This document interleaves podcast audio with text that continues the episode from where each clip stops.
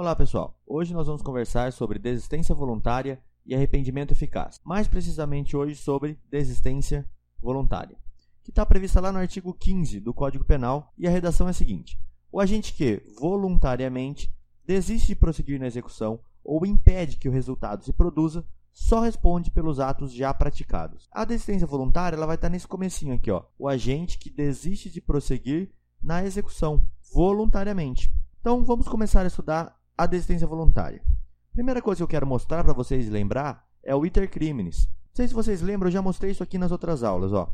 Ele começa aqui na parte onde não dá para ver, estariam os atos preparatórios, que não são crimes, então não vão mais importar para a gente. Vamos começar o iter criminis aqui pelo início da execução, passar pelo fim da execução, consumação e recebimento.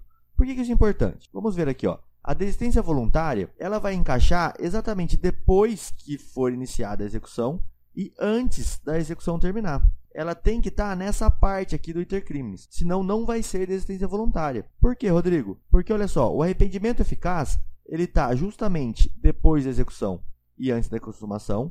A gente vai ver ele na próxima aula. E na outra aula, a gente vai falar sobre arrependimento posterior, que está depois da consumação e antes do recebimento da denúncia ou queixa. Então, pessoal, esses três institutos, a gente vai trabalhar com eles nas próximas aulas. E vamos começar o primeiro pela desistência voluntária aqui. A primeira coisa de desistência voluntária que eu quero passar para vocês é um conceitinho.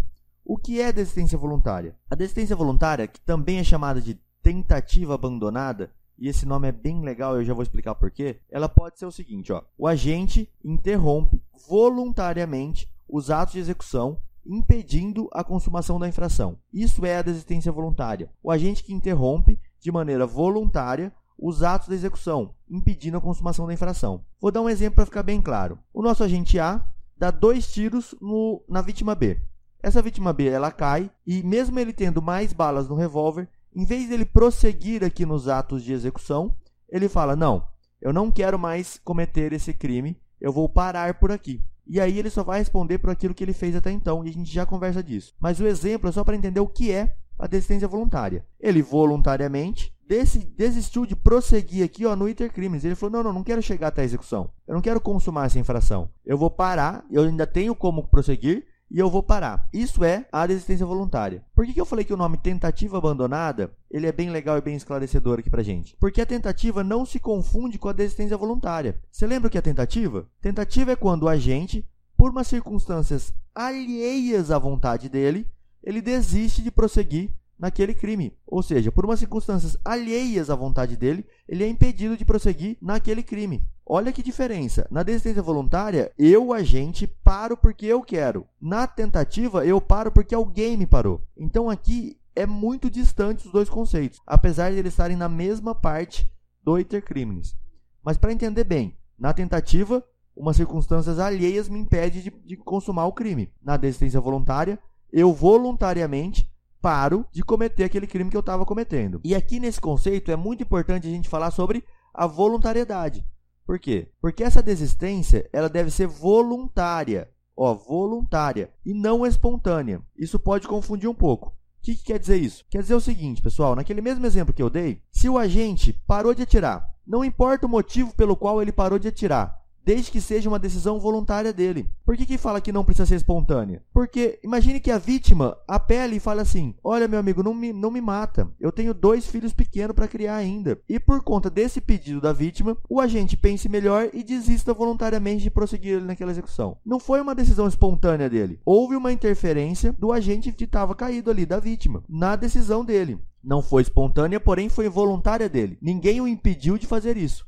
Uma circunstância diferente é quando o agente, porque ouviu um barulho de sirene de polícia, corre dali daquele lugar. Olha, não foi um ato voluntário dele. Ele queria prosseguir, porém não podia. E é aqui que a gente vai entrar num conceitozinho chamado fórmula de Frank. Por quê? Porque essa fórmula de Frank aqui ela vai trazer para a gente como a gente sabe se é tentativa e como a gente sabe se estamos falando de desistência voluntária. Então a fórmula do Frank ela vai trazer justamente isso. E ele propõe a seguinte pergunta: na tentativa, eu quero prosseguir, mas eu não posso. E a pergunta é a seguinte: foi isso que o agente tinha em mente? Ele queria prosseguir, mas ele não podia? Ou, diferentemente, ele poderia prosseguir, mas não queria? Olha que diferença legal. E é aqui que você vai distinguir quando é tentativa e quando é desistência voluntária. Se eu quero continuar a atirar no rapaz, mas eu não posso, por qualquer circunstância alheia à minha vontade, eu estou na tentativa. E se eu posso prosseguir? Ninguém me parou, ele só me fez um pedido. Eu estou com a arma na mão, eu ainda posso consumar aquela infração. Mas eu não quero que aquilo ocorra. Eu falei, não quero mais prosseguir. Aí o que acontece? Eu estou na desistência voluntária. Olha a inversão do conceito aqui, ó, entre quero e posso. Aqui eu posso prosseguir, mas não quero, e aqui eu quero, mas não posso. Isso aqui tem que ficar bem claro para vocês porque é uma distinção muito importante. O que é tentativa, o que é desistência voluntária. É exatamente aqui que a gente vai ter toda essa mudança do crime cometido.